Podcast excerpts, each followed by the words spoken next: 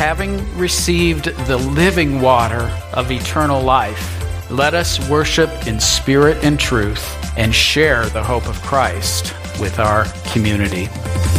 You're listening to Wonder Lake Bible Church, building mature followers of Jesus Christ. Find us online at WLBibleChurch.org.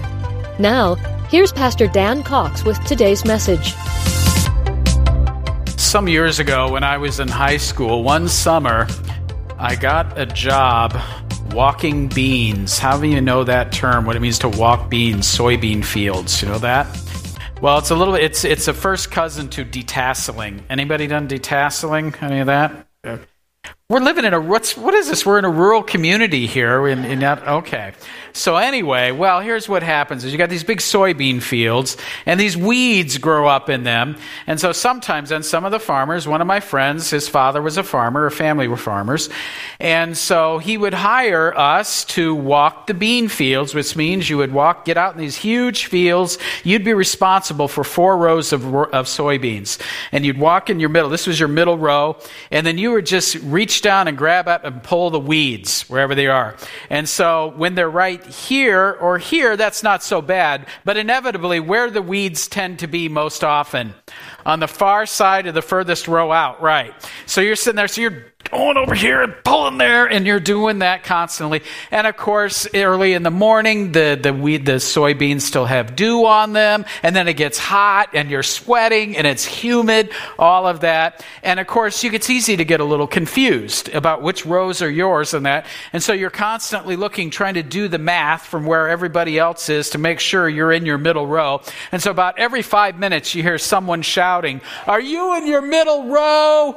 You know, so constantly there with that. Now, why am I telling you this story? I'm telling you this story because I don't think I ever knew thirst, physical thirst, the way I did when I was doing that job, walking those beans. And I also don't think I ever knew physical refreshment the way I knew it from that. Because in this field, there was one field we were working one time. We're going through there and we're doing, and man, we are all so hot and thirsty. And he kept telling us, hey, when we get done, we'll swing back around. There's an artesian, they had an artesian spring, a well there on the property there. And I said, oh, it's like you did. this water is great. You're going to love it. And so we're all, we're looking forward to it. And we get there. And sure enough, here is this water springing up that's just cool and it's refreshing. And it's the best water I've ever tasted. You know, and I remember now it may have been because I was so thirsty, but I'm telling you, I don't think I have ever been so refreshed than I was by that water that was coming up out of that spring on that day, the way that it physically refreshed me. I want to talk to you today then about another kind of water, though, that refreshes us, and that is living water. Living water that refreshes the soul. As we continue in our series here on the life, death, and resurrection of Jesus Christ, going into some of these events in Jesus' first year of earthly ministry, looking at the living water, and our text is John, the Gospel of John, chapter 4, verses 1 through 42. And here is the key theme the key idea that I want us to take away from this message here today. And that is having received the living water of eternal life, let us worship in spirit and truth and share the hope of Christ with our community. So, if you're a believer in the Lord Jesus Christ, you have drunk from the well of living water that has refreshed your soul, refreshed your spirit, given you the gift of eternal life, the knowledge of God and now he calls us to worship him in spirit and truth and to take that hope, that hope we have in Christ, to people right here in our community. Before we look at our text in John 4 1 through 42, a little context for our text. Uh, some, this is in earthly, Jesus' earthly ministries here, first century AD. But some 1,000 so or years before then, there was the kingdom of Israel, the first king Saul, and then David and then Solomon. But after the death of Solomon, you may recall that the kingdom of Israel was split into two kingdoms the northern kingdom, which retained the name of Israel, and the southern kingdom that became known as Judah. And unfortunately, things didn't go so well spiritually, well for either kingdom, but particularly in the north. Uh, how many Bible students here can tell me how many righteous kings, kings who wanted to follow God, were there in the north, in the northern kingdom of Israel? Big fat zero, right? Zero, not one. And after centuries of warning, God finally brought judgment on the kingdom then when they were invaded by the kingdom of Assyria in 722 BC. And so many of those uh, citizens of Israel, they were sent into exile then. Uh, and not all of them, though. Some of them remained behind.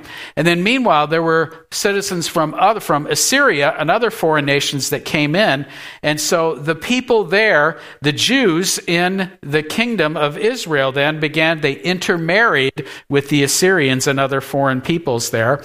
And as a result of that, there was some corruption that took place then, too, in their religion. Meanwhile, in the southern kingdom of Judah, they had kind of a mixed record. There were some good and righteous kings, but there were some wicked ones as well. But eventually, they too came under judgment, and they fell to the Babylonians in the early 500s BCs. And so, when Jews went into exile from the south, when they came back, then they reestablished their, their, their nation there. Uh, but there was some tension then that developed between the Jews of the southern kingdom, and then the people in the north that they called them Samaritans. The Samaritans then were the descendants of people who had intermarried, Jews who had intermarried with the Assyrians. And so there was this tension between the two of them, such that Jews and Samaritans didn't get along too well. And some of the Jews really had some very, very negative attitudes then toward Samaritans then. They were considered uh, half breeds, but then also because of religious issues, the mixture there of their religion, they were considered impure then in that regard as well that Jesus told a story there about what we know the what the good Samaritan. What was so shocking about that was here were all these good Jews who did nothing to help this neighbor who was in need, and then along comes a Samaritan, a despised person, and he did the right thing. Then, right? And we all know that story. Then, so because of this tension, because of this hatred, even that there was. Jews would avoid traveling through Samaria.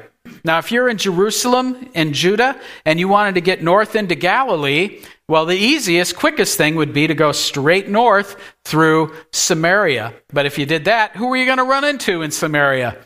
Samaritans, right? So many of the Jews, they would avoid that. They would avoid Samaria.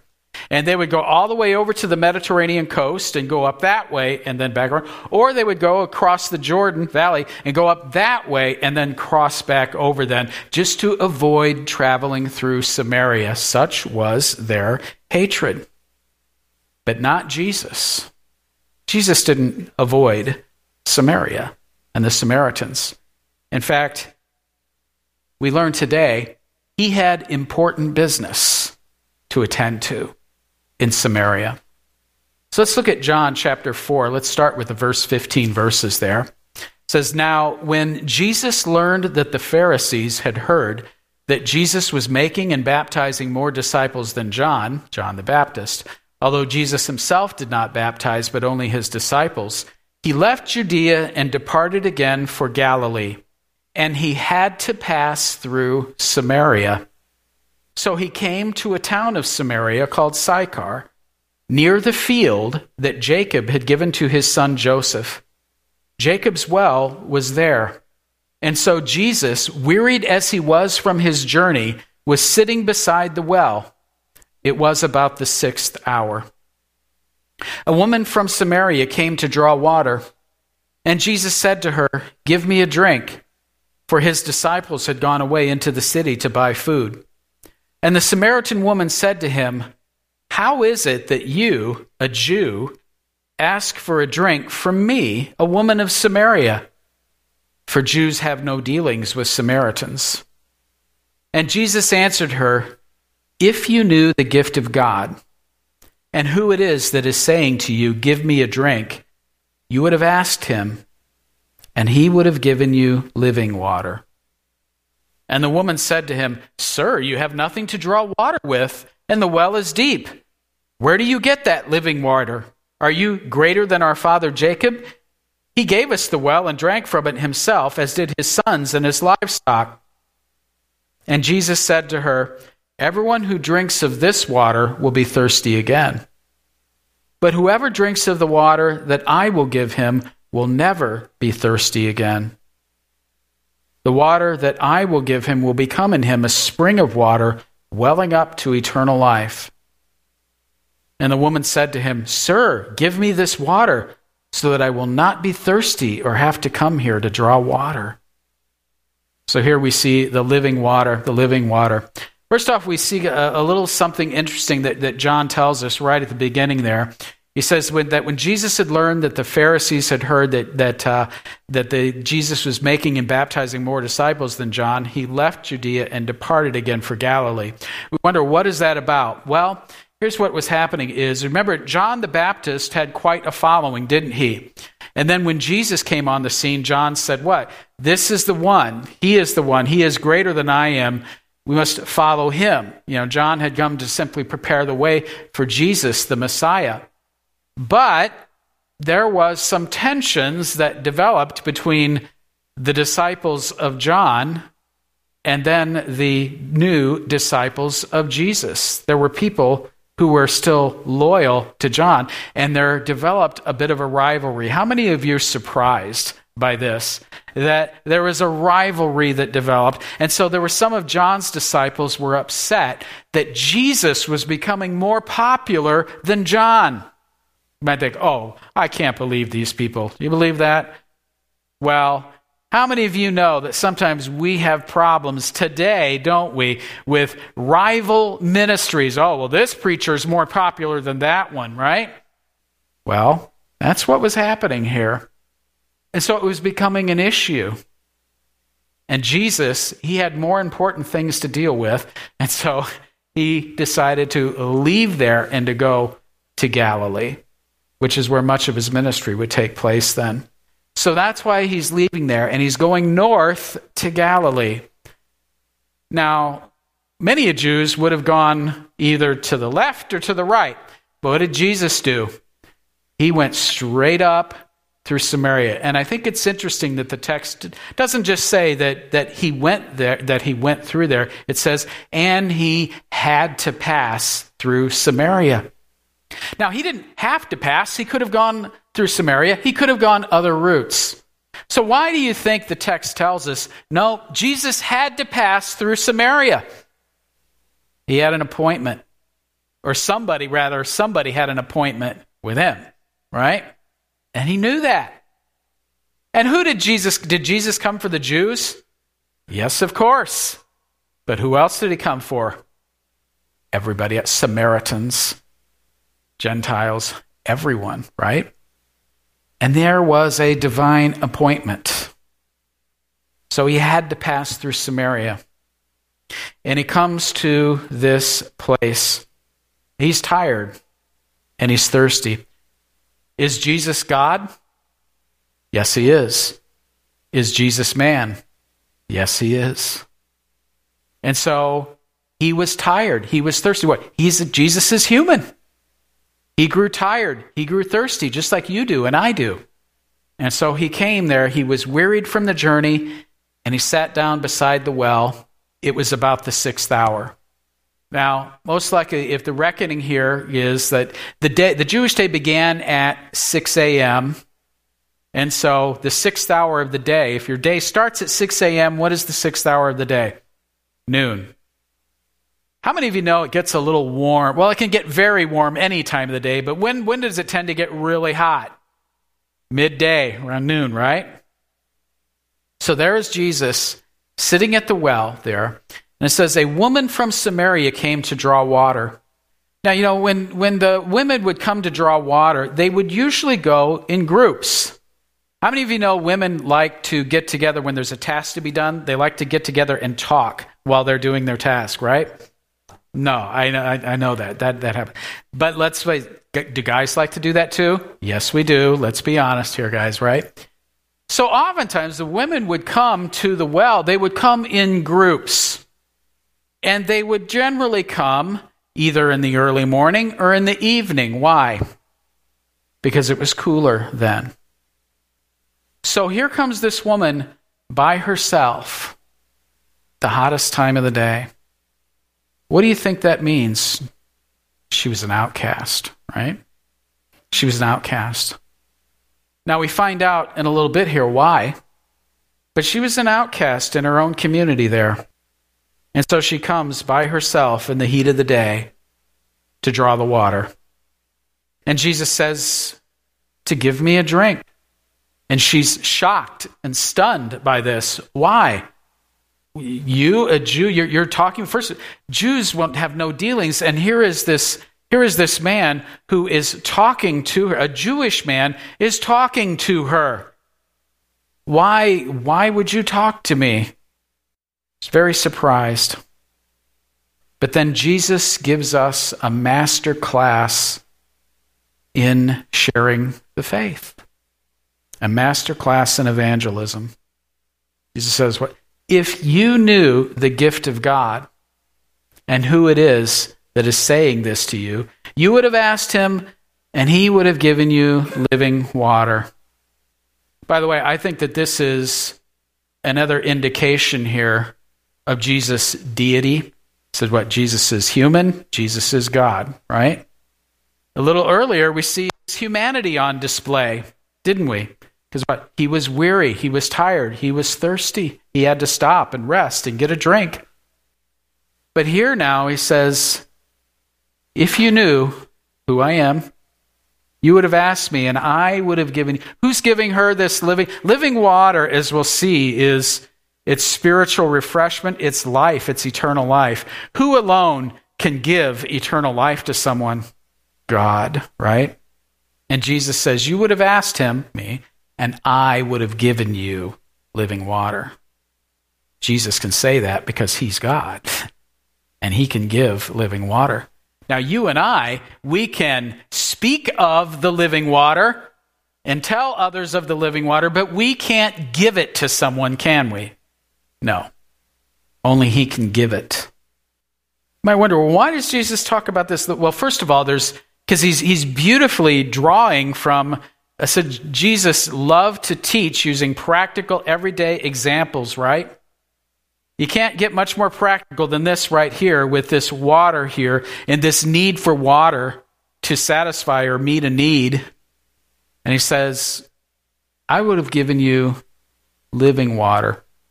You've come for physical water, but I will give you living water. Making a connection there to her. Now we wonder, why would he say living water? Well, if you go back and you look in the Old Testament scriptures, First of all, she may not have been as familiar. She was familiar with the scriptures to a degree, but the Samaritans only accepted the first five books of the Old Testament, the books of Moses, the Pentateuch. And so there were other books then in the Old Testament scriptures she would not have known or been familiar with. But if you look in Jeremiah chapter 2, Ezekiel chapter 4, Zechariah chapter 14 and some others, you see that God uses this expression of living water, that living water is a metaphor.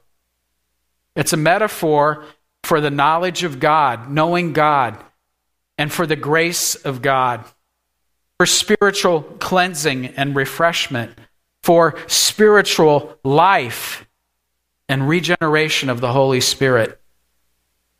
You see all of these living references in the Old Testament text to living water. So Jesus says, You've come for physical water. If you'd ask me, I would give you living water.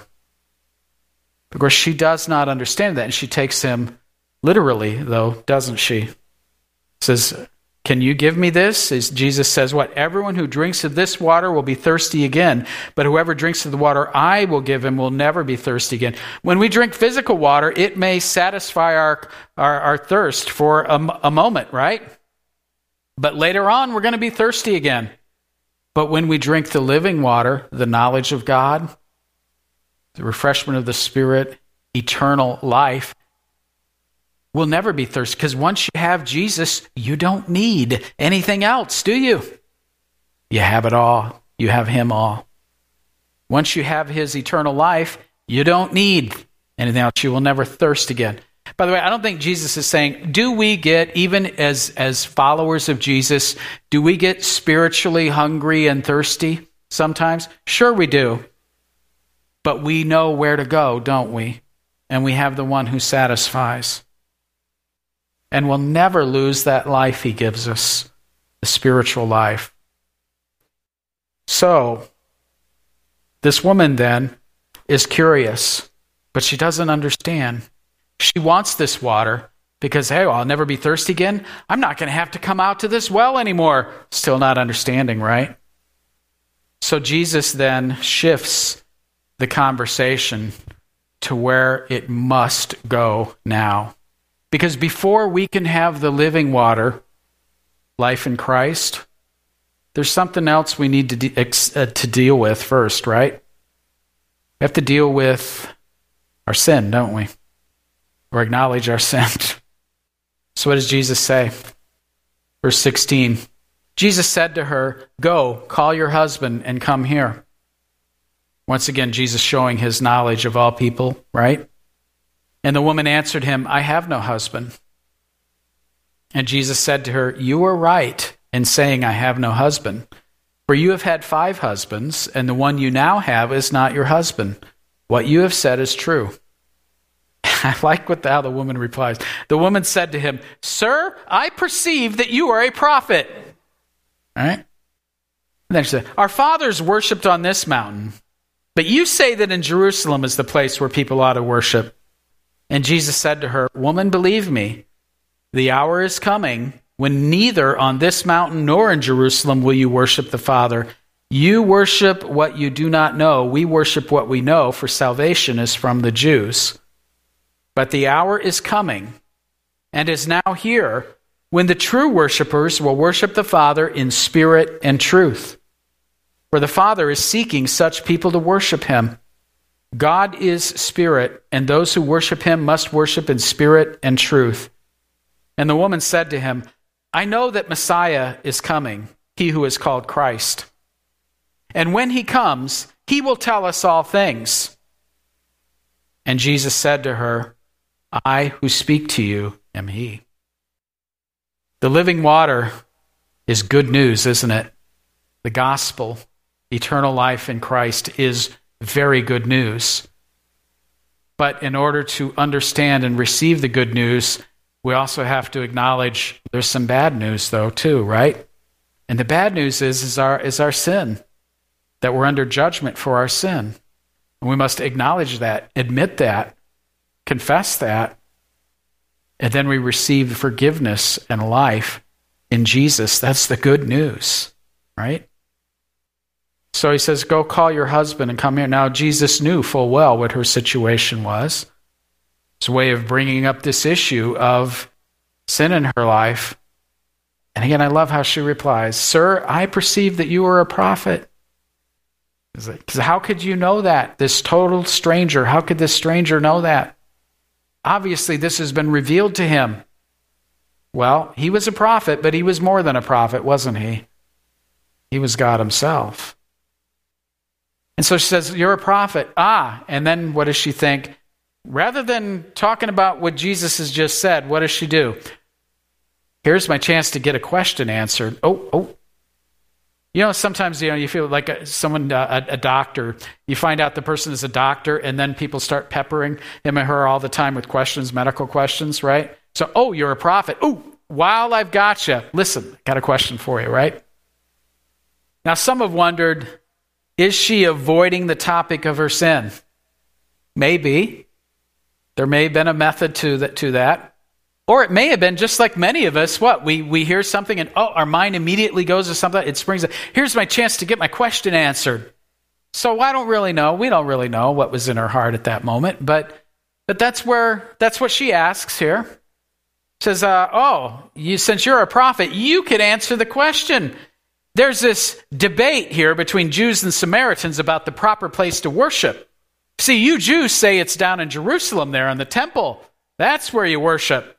But we Samaritans, we say, no, this is the proper place. This mountain over here, this is Mount Gerizim. This is the right place to worship. So which is it? To which Jesus says, in effect, what? You're not under, you're missing the whole point of this. Worship isn't about a location. Now, is it true that there are special locations we might go to and, and worship at those locations? Sure. But worship isn't something that's about being in a particular location and doing certain things. Worship is what? It's a matter of the heart, it's, a, it's spirit. You don't worship at Mount Gerizim or in Jerusalem in the temple. You may, you may worship there, but you don't have to go there to do that. Worship is what? Worship is in spirit wherever you are. It says what? God is spirit, and the Father is seeking true worshipers will worship the Father in spirit and in truth. God is seeking such to worship him. When we worship in spirit, it means that worship is not merely an outward, external conformity to certain rituals in a certain place. Now, again, there's nothing wrong with having special places or things that we may do as part of our faith. For example, we've come here on Sunday morning and we are, I hope, worshiping here together. But you don't need to be here to worship, do you? I hope you're worshiping here, but you don't need to be here to worship. Which, by the way, that's not an excuse to avoid coming to church in person, by the way. All right? So, worship isn't about where you are. Worship is in spirit, it's in your heart. God is spirit. We worship in spirit. It's inward, it's relational, it's not outer and ritual. So we worship in spirit from the depth of our being, wherever we are, and we worship in truth. See, this woman was confused. And we, when we worship, we can't worship God as we understand God. We worship God as He has revealed Himself in His Word, right? That's worshiping in truth, is worshiping the true God in the way that He desires or commanded us to worship Him. That's worshiping in truth. The true God in the right way, the way that He has told us.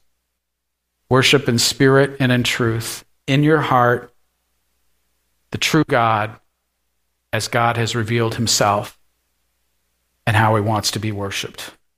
And the woman says, What? Uh, well, I know Messiah is coming, and when Messiah comes, the Christ, he will tell us all things. And then what? The big reveal Jesus said to her, I am he who speaks to you. I am the Messiah. Jesus was revealing the fact that he is the promised one, the Messiah, the one who was promised to come to bring God's blessings on people. John goes on to tell us just then his disciples came back and they marveled that he was talking with a woman, but no one said, What do you seek or why are you talking with her? So the woman left her water jar and went away into town and said to the people, Come, see a man who told me all that I ever did. Can this be the Christ? And they went out of the town and were coming to him. And meanwhile, the disciples were urging him, saying, Rabbi, eat. But he said to them, I have food to eat that you do not know about. So the disciples said to one another, Has anyone brought him something to eat? Jesus said to them, My food is to do the will of him who sent me and accomplish his work. Do you not say there are yet four months and then comes the harvest? Look, I tell you, lift up your eyes and see that the fields are white for harvest. Already the one who reaps is receiving wages and gathering fruit for eternal life, so that sower and reaper may rejoice together. For here the saying holds true one sows and another reaps. I sent you to reap that for which you did not labor. Others have labored, and you have entered into their labor. Many Samaritans from that town believed in him because of the woman's testimony. He told me all that I ever did. So when the Samaritans came to him, they asked him to stay with them, and he stayed there two days. And many more believed because of his word. And they said to the woman, It is no longer because of what you said that we believe, for we have heard for ourselves, and we know that this is indeed the Savior of the world. Sharing their hope. The disciples are shocked that he's talking with her. But of course, that wasn't going to prevent Jesus from sharing this good news, was he? The woman left and went back to town to tell others. She was so excited. She wanted others to hear this too. Can this be the Christ, the Messiah? And people were coming to him then. And the disciples said, Jesus, Rabbi, teacher, eat.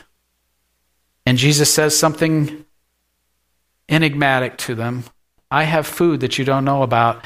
Now, let's face it, we kind of chuckle because we know, we know the story, we've read it before, we get it. But let's face if you were there, if I was there, what do you think? How do you think you would have reacted? Exactly like they did. Like, what, does he have something we don't know about? Uh, Because they were going into town to buy, buy food, and he says, Oh, I have food you don't know about. You would have thought the same thing, and I would have too, right? Does he have something we don't know about? But again, Jesus, ever the teacher, says what? My food is to do the will of him who sent. So he was talking about his spiritual, his spiritual sustenance was by doing the will of God the Father, right? So phys- physical water refreshes our physical bodies. The living water refreshes our souls. It's eternal life. Physical food supplies the need for our body.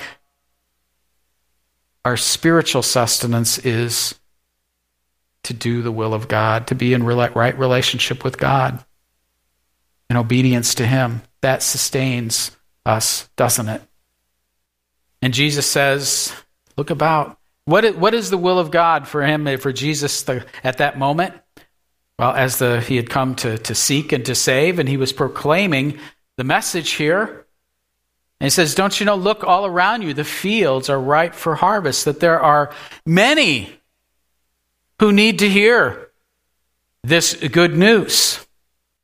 He says something, he says, One sows and another reaps. I sent you to reap that for which you did not labor. Others have labored, and you have entered into their labor. You know, the reality is when, when someone comes to Christ, receives the gift of eternal life through faith in Jesus Christ, it may be because of a message that you have shared with them. Or it may be the case, as often as we may share our faiths with someone and we don't see a response at that time, do we? But it was part of a process that God used to bring, bring that person eventually. Sometimes we sow the seed and the seed just, Satan comes and snatches it away and nothing happens, right? But other times we sow that seed and it starts to take root, but we don't see it right then and there. Someone else maybe comes along and waters, and then someone else has the joy of seeing the harvest. So we don't know. Our job isn't to save others, is it? Our job is simply to do what? To proclaim. To proclaim. And we may have the joy and the privilege of being the one who gets to see the harvest this time. Someone else may see the harvest from something you said yesterday. We don't know. But our job is to be faithful. You know, today we are uh, opening up our grand opening of this new children's ministry wing here. And you know what? I'm going to ask you all to pray for that today because it isn't just a nursery or just a place for the kids to go while we're while in here doing the important stuff. Right? No, the important stuff. This is important what we're doing here, but you know what's also very very important? What they're doing in there. Isn't it? We don't know when the harvest will come. Sow the seeds. Sow the seeds. Well, many Samaritans in that they did come to believe First, because they were curious from what the woman said about Jesus, and then they, they saw him for themselves. And they believed. Our job is to point people to Jesus. He does the heavy lifting of saving people. So what? What are you going to do? Well, having received the living water of eternal life, let us worship in spirit and truth and share the hope of Christ with our community. Have you received the gift of living water? You put your faith, your trust in the Lord Jesus Christ for the forgiveness of sin and the gift of eternal life? If you have, then, do you worship in spirit and truth? I hope you worship when you come here on Sunday morning, but I hope this isn't the only time or place you worship. Because worship is something we do what? Anywhere, anytime, every day. Worship in spirit. It's not outward ritual, it is an inner relationship with the living God. You worship in spirit and truth. The truth of the true God, how he has revealed himself in his word, walking in faith and obedience to him. Finally, then, this isn't just, just for us, is it? This is for everyone, everyone to hear. You share the hope of Christ with others. Maybe it's in your own home, your neighborhood, your workplace, club that you're a part of, casual conversation in a grocery store. Share the hope of Christ with others. Let's pray. Lord, thank you for the gift of living water, eternal life. That this living water, Lord, refreshes our souls, wells up within us to become eternal life. May we be faithful in sharing this news, this hope of Christ with others. May we be faithful in worshiping you in spirit and truth. Not a once a week thing, but an everyday thing, wherever we are. Teach us, Lord, to worship you in the way that you desire and you are worthy. And we pray all of these things in Jesus' name. Amen. Thanks for listening to today's message. For more information about Wonder Lake Bible Church, visit WLBibleChurch.org.